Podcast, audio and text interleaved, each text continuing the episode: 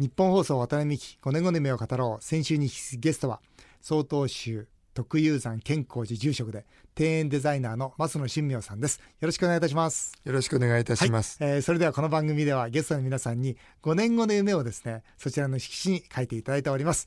増野さんの5年後の夢、書いていただけるでしょうか。現在増野さん63歳。はい、そうです。はい、じゃあ5年後68歳ということで、68歳の夢をどうぞお書きください。はい。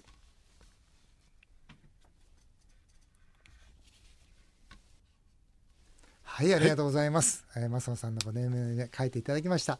それではご自身で発表していただけるでしょうか。はい、全文化の架け橋。全文化の架け橋。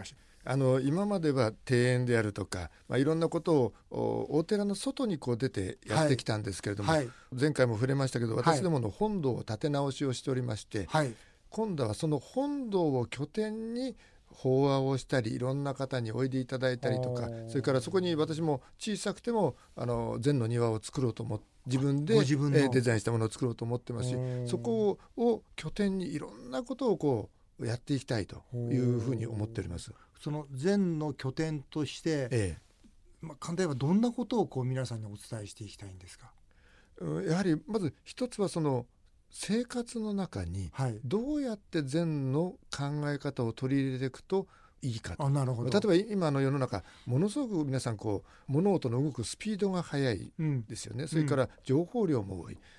そして一方でその人との関係は非常に複雑になって、それで一方でものすごい希薄になっているんですね。そうですね。おっしゃる通りだと思います。心がその拠り所を失っていて、何を自分たちはこう拠り所にして生きていったらいいのかっていうことが見えなくなってる時代なんですよ。おっしゃる通りだと思います。ですからそういう時代であるからこそ、禅というのはやっぱりその心の穏やかさとか安定というものをこう、一番大事にしますから、こういう生き方をしたらいいんじゃないですか、こういう時代だからこそこういう生き方を皆さん取り入れたらいいんじゃないですかっていうことが、お話ができたり、座禅とかそういうものも通して体験ができたりとか、そして庭とこう対峙して静かな時間を持つっていうね。今はその自分を見つめる、あるいは自分の生き方を考える場所も時間もないんですよ。なるほど。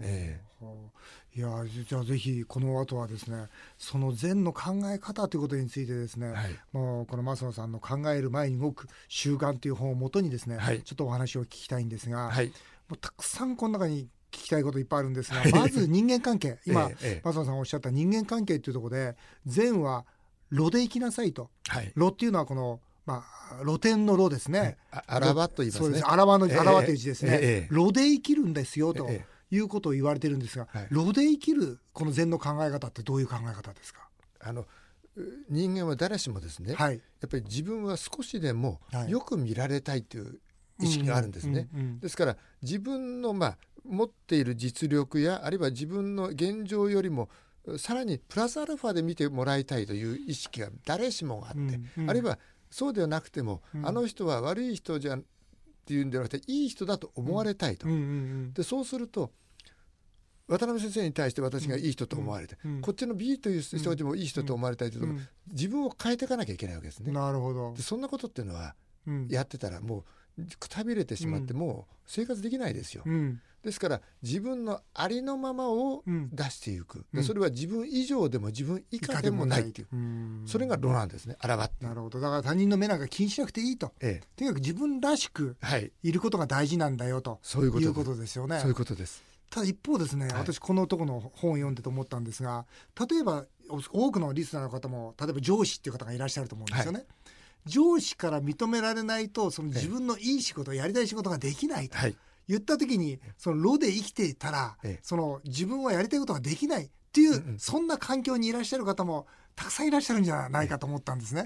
そういう時はどうしましょう。わかりました。例えば上司から、じゃあこれ何々君これ頼むよって仕事与えられた。でこう見て、ちっとも面白そうじゃないと。面白そうな仕事じゃない。何もこれ私に回さなくてもいいだろうと思うような仕事が仮に渡されたと。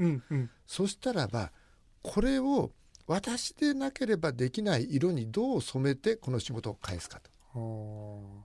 つまり自分らしさを出していく、どこにどう出していくのかということが大事だということですか。ですからそのものに対して自分は受け身じゃなくて主体となれるかということなんですよ。なるほど。その主体となってた時に、これは A さんあなたじゃなきゃできなかった仕事ですねってなると、それはやっぱりその確実に評価はつながりますね。自分が主体となれば、そこにまた次のステージが見えてくるっていうんですかね。そういうことです。これいくつかですね、実は今日ですね、住職がいらっしゃるんで、この禅の言葉でですね、たくさん僕自分の好きなことをたくさん書き出してきたんですよ。はいはい、その中にですね、随所に主となれば立所みなしんなりという言葉がございますよね。まさにそういうことですか。そうです。これ臨済禅師のお言葉なんですけれども、本来の意味は真剣に物事に取り組めばそこには常に世の真理というのが現れてきますということなんですけど、でもう少しこう広げて現代流に解釈しますと、これは例えば私がその仕事をやるならば、私がいなければこれができないというような存在にまでなればいいということですね。なるほどね。そうするとそこには必ず、道が開けてきますと。その時にね、松野さんのお言葉聞いてと思ったんですけど、今本当にそのスマホとか、こういうなんて言いますか、本当に希薄な、もしくはその複雑な人間関係っていうのがこう関わってるじゃないですか。皆さん本当に希薄な付き合いなのに非常に気にする。なんかこうその LINE は読まれてるのか読まれてないのかとかね、あの人と私はスルーされたんじゃないかとか、そういろいろありますよね。こういう考え方っていうのはなんか僕から見ると、本来の人間の姿を失っていくような、もともとスマホなんかね、別にスマホの会社さんに文句言うわけじゃないんですが、僕は学校でもスマホだって、僕は学校やってるんですが、高校生が平均して 3,4 時間スマホやってるっていうデータがあるわけですよね。おかしい時代ですよね。1日 3,4 時間スマホ見てて、人間進化します？しないでしょう。ですから今はね、その必要のない情報にみんな振り回されちゃうんですよ。そうですよね。知らなくていいことまで入ってきちゃいますよね。そうなんです。ですから判断ができないんです。あんまりも情報が多すぎて、いろんなことでこううろうろするだけで一歩踏み出せないんですよ。本当ですよね。だからそれが現代の大きな落とし穴と言いましょうか、欠点でもあると思いますね。この間もですね、最近の若い議員はね、何でもメールでね、なんで直接会いに来ないのかと、会いに来て物言わなかったら分からないだろうっつって、ベテランの先生が怒ってたんですけど、そりゃそうだよなとか思ってたんですけど、あれですよね、このご本の中に書いてありましたけど、前後ではそれを面授というんですよね。面授って言うんですよね。面授っていうのは向き合って、面は面ですね、顔ですね。授は授業の授業ですね。受けるですね。面授なんてどういう意味ですか、これは。これは大事なことであればあるほど、面と向かってお話をするということです。大事なことは手紙だとか、もちろんメールが一番気持ちが伝わらないですよね。あとは電話もやっぱり顔が見えないですよね。やっぱり例えば何か間違いを起こして謝りに行く時も、まず行ってそこで顔を付き合わせて謝罪をするという。そうするとやっぱり相手も、あ、ここへ来てくれたんだと思って、やっぱりそれはこう許してもらえるという。で大事なことを伝えるのには、やっぱりメールじゃなくて会って伝える。大事なことを相談する時も会って顔を付き合わせて相談をする。これが基本です。そうですよね。なんかこう直接なんか謝るとか言ったら嫌じゃないですか。嫌なことこそやらないと人間と人間ってつながんないですよね。私ね、この面授っていい言葉な、そこからまたつながるんですけど、和顔愛語。これ和言愛語。和言って言うんですよ。顔で和言と言います。ああ、すいませんでした。これ和言愛語って言うんですね。平和の和に、顔に、愛するに愛に、言葉ですね。和言愛語。これつながりますよね。つながりますね。和言愛語、これはどういう意味ですか。これはですね、やっぱり人間っていうのは常にこう慈しみを持って言葉と、それから笑みを浮かべた顔っていうんですね。やっぱりこうお話をしてても、笑みを浮かべた顔ってのはやっぱり相手を気持ちを穏やかにさせてくれますよね。それから相手のことに慈しみを持った言葉を発すると、やっぱり受けた方がすごく心地がよくなって、同じようなことが返したくなるわけですよ。でその関係っていうのが大事だって。これは個人と個人の関係でもそうですし、それが例えば企業なんかの関係でもそうし、国と国の関係でも全部つながっていくと思うんですね。なんかあれですね、鏡の法則みたいですね。やっぱりこう人間というのはね、こう相手が自分が映ってるのと同じなんでしょうね。ですからぎゅーっとしかめっ面してたら、なんか言葉もかけにくくなりますよね。そうですよね。それと同じですね。だからあれなんですよ。増野さんはね、本当に穏やかないい顔されてますもんね。そんなことないです。やっぱ本当和言愛語のもう本当にそのまんまですが、最近ですね、はい、この僕学校で子どもたち見ててもいろんな人と会ってもとにかく人よりもいい学校に入ればいいんだとか人よりもいい会社に入ろうとかいう、はい、この他人との比較の中ですごくなんか人間がこう判断間違えたりもしくは小さくなってしまってるのかなと思ってる時に、ええ、たまたま却下証拠という言葉に出会ったんですね。はい、却下足の下に照らす帰り見るですね、はいはい、却下証拠これも前後ですよね。前後ですね。却下証拠これはどんな意味なんですか。はい、まず足元のいわゆる今自分がなすべきことをなしなさいということですね。はいはい、まあ、禅寺なんか行きますと玄関にこれが大体こうこのありますね。ありますね。それはまず履物を揃えなさいと。なるほど。履物が乱れているような人は自分の心も整えることできませんよと。なるほど。曲がってるのは気になってキュッと直すようじゃないと自分の心が整えられないですよっていうことなんですよ。でそれは、少し拡大解釈すると今なすべきことを今しなさいっていうことなんですね。遠くのことばっかり考えてるんです。目標夢はそれはそれでいいんですが、うんうん、そうしたらそれに向けて今何が私はすべきなのかっていうことをすぐ着手してやっていくっていうことです。まず今自分が何をやらなければならないか、ええ、そのことと向き合いなさいということですね。そういうことですね。今住職おっしゃいましたけど玄関、はい、これも本に出てましたね。はい、玄関というのは玄というのは奥深い真理への道とそういうことですいう意味なんですね。はい、で関というのはもちろん入り口という意味ですよね。はい、玄妙にいる関関所ってことですね。それを玄関と、はい、それが玄関となったんです。だから脱いだ靴は揃えなきゃダメだとそういうことですよね。はい、まあ、足元の靴揃えられない人間が何やろったってできないでしょうね。昔から例えば玄関を見るとその家の状況が分かるとかあるいは人を見るとき足元を見るとかっていう言葉がありますね。よく言いますね。結局 そこまで気が回ってるっていうことは全部気が回ってるっていうことですよってことなんですよ。なるほどね。行き届いてるってことですね。やっぱりあれですか、この禅の勉強をされるというか禅の修行される方にはそういうことから一つずつ教えて結局なぜそうしなきゃいけないということを教えるんではなくてそうするもんだって言って体で覚えさせられるんですね。それがもう習慣になっちゃう。そうするもんだ。曲がってると気持ち悪くなってしまうんです。いや論語にもありますよね。まっすぐちゃんとした座布団じゃないから座っちゃいけないっていうね、論語にもまっすぐ座布団をまっすぐにしてから座んなさいよっていうね、孔子の言葉があって、やっぱそういうの通じるんでしょうね。大事だと思いますね。今日はもう一つどうしても聞きたいのがあったんですね。はい、質部書、はい、これはことごとくっていう字と、はい、あるっていう字と、はい、仏という字と性ですね。性格の性ですね。そうですね。はいはい、質部書、はい、質部書すべてに仏があるという、はい、これが禅の一番根本的な考え方だということをある本で読んだんですが、質部書、はい、これはどういう意味ですか。こんな大事なことを少しの時間で聞いて申し訳ないんですけど、すべてのものには仏性というものがありますよと。はい、仏性というのは仏と言ったり仏性と言ったり神女と言ったりいろいろな言い方があるんですけども、いわゆる世のこの大宇宙の真理です。真理が全ての中に宿ってますよっていうことですね。もう少し分かりやすい例えばあれですか、よく言うのは木にも石にも、はい、全てに仏性がある、はい、というような意味ですか。例えば木なら木にしましょうか。はい、木はこの時期春風が南から暖かい風が来ると、はい、それを受けて、はい、花を咲かせ芽を出しますね。はいはい、でこれは人間が芽を出せ花咲かせ私たちを楽しませろって言って花を咲かせたり芽を出してるわけじゃないですよね。じゃないですよね。うん、ですから人間の計らい事とは一切関係のないことなんですね。うんうん、でもこれは来年も100年後も1000年後もそれって同じことが起きますね。起きます。これが世の中の真理なんですよ。ですから全てに仏性があるっていう真理が宿ってるってことなんです。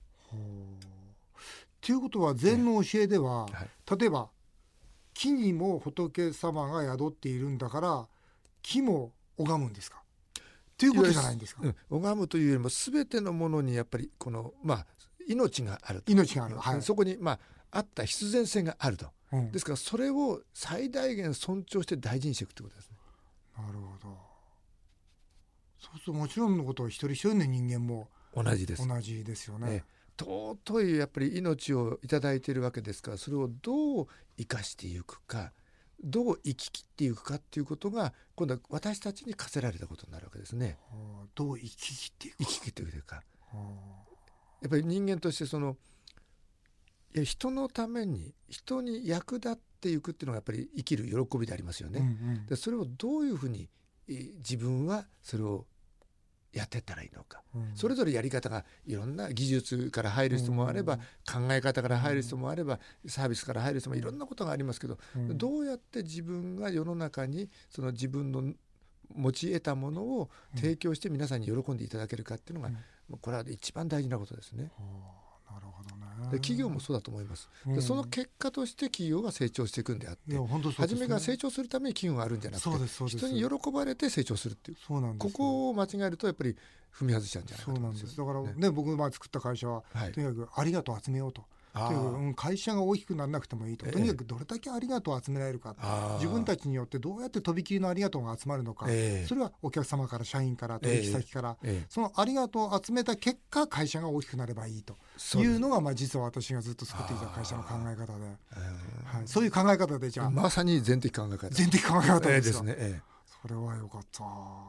あとね、松野さんにお聞きしたかったんですけど、その呼吸法っていうところにすごく何かこの禅では大事にされてるんですよね、この腹の下にこうぐっと呼吸、この呼吸法ちょっとどうやるかちょっと教えてもらいます、多分リスナーの方もこれすぐ参考になると思うんですよね。丹田呼吸っていうんですけどね、椅子に腰掛けられてる方はちょっと背もたれに寄りかからない、浅く、それで、ぐーっとこう下っ腹ですね、骨盤を開いていただくようになるとこの前に出ます、そして、お腹をくっと前に出すような感じで、それで、自分でまっすぐと思っていても少し後ろ目にこうなってて初めてまっすぐになります。で頭のてっぺんですね、これと尾てい骨が一直線上に並ぶような形ですね。なるほど、スッと、そうすると呼吸、胸も開いてお腹も開きますから、呼吸がスーッと腹式にいわゆる丹田呼吸っていうのを、起こせるんですね。丹田というのは、へそ下2寸5分っていうんですけど、今でいう75ミリぐらい、ここに意識を集中して呼吸をするんです。で呼吸もまず大きく吐く、そうすると吐き切れば自然に吸えます、それを初めに2、3回、吐くのは鼻でも口でもいいんですか？初めは口で OK で、その2、3回やってから今度はもう自然に鼻からやられたりです。それをどのぐらい繰り返すんですか？その通常はですから、これ初めの口からあれするのは、1回から3回ぐらいやれば十分で、いわゆる邪気といって全部体の中から汚れた空気を出してしまって、それでいい空気を全部こう吸い、その腹式でやってきますと、いわゆる体を整えると呼吸ができるようになるんですね。調身、整える体、姿勢ですね、そうすると調息、整える呼吸、息、そしてそうするとその結果として調身、整える心が整うんですよ。いやでも怒りが湧いたらとか妬みが湧いたらとかね、そういう時はもうこれスッとこれをやればいいんですよね。そうですよね。呼吸をまずお腹に落とすと、で頭に来たとかね、なんでっていうような頭に持ち上げないということです。今ね言われた通りふっと僕はラジオで今やってたんですけど、体あったかくなりますね。これなるんですよ。この呼吸は体あったかくなりますね。体あったかくなりました今。冬でもなります。ですか。ぜひねリスナーの皆さんにもやっていただきたいなというふうに思います。それでは最後にですね、私は若者の夢を応援するみんなの夢アワードというイベントを主催しております。禅の言葉を多くに広める松野真明さんからもですね、ぜひ夢の大切さや今夢を追いかけている人たちにメッセージを前後でいただきたいと思います。よろしくお願いします。本来無一物。我々は持って生まれたものは、生まれた時に持って生まれた何一つありません。みんな糸一本まとわぬ裸の姿で生まれてきて、本当ですね。それが育っていくに従って、やれ学歴だとか、社会歴だとかいろんなものがこうついてきちゃうしまうんですが、人間って持つとそれを手放したくならなくなるんですね、しかしながら初めから持ってないんですから、いくらでもやり直しがきますし、いくらでもチャレンジがきます。なるほど。で諦めないで進んでいくってことですね。本来無一物、もともとないんだと。ないんです。だったらチャレンジすればいいじゃないかと。そうです。いうことですね。みんななんかその失うことを恐れてしまうんですね。そうです。それで皆さん一歩踏み出すことをやめてしまったり。そういうことです。そして自分を守りたいがゆえにできない言い訳をね、こう言い始めますよね。本来無一物。この気持ちでチャレンジしろということで、ありがとうございました。渡辺5年後の夢を語ろう、先週今週2週にわたって松野俊明さんにお話をお伺いしました。どうもありがとうございました。ありがとうございました。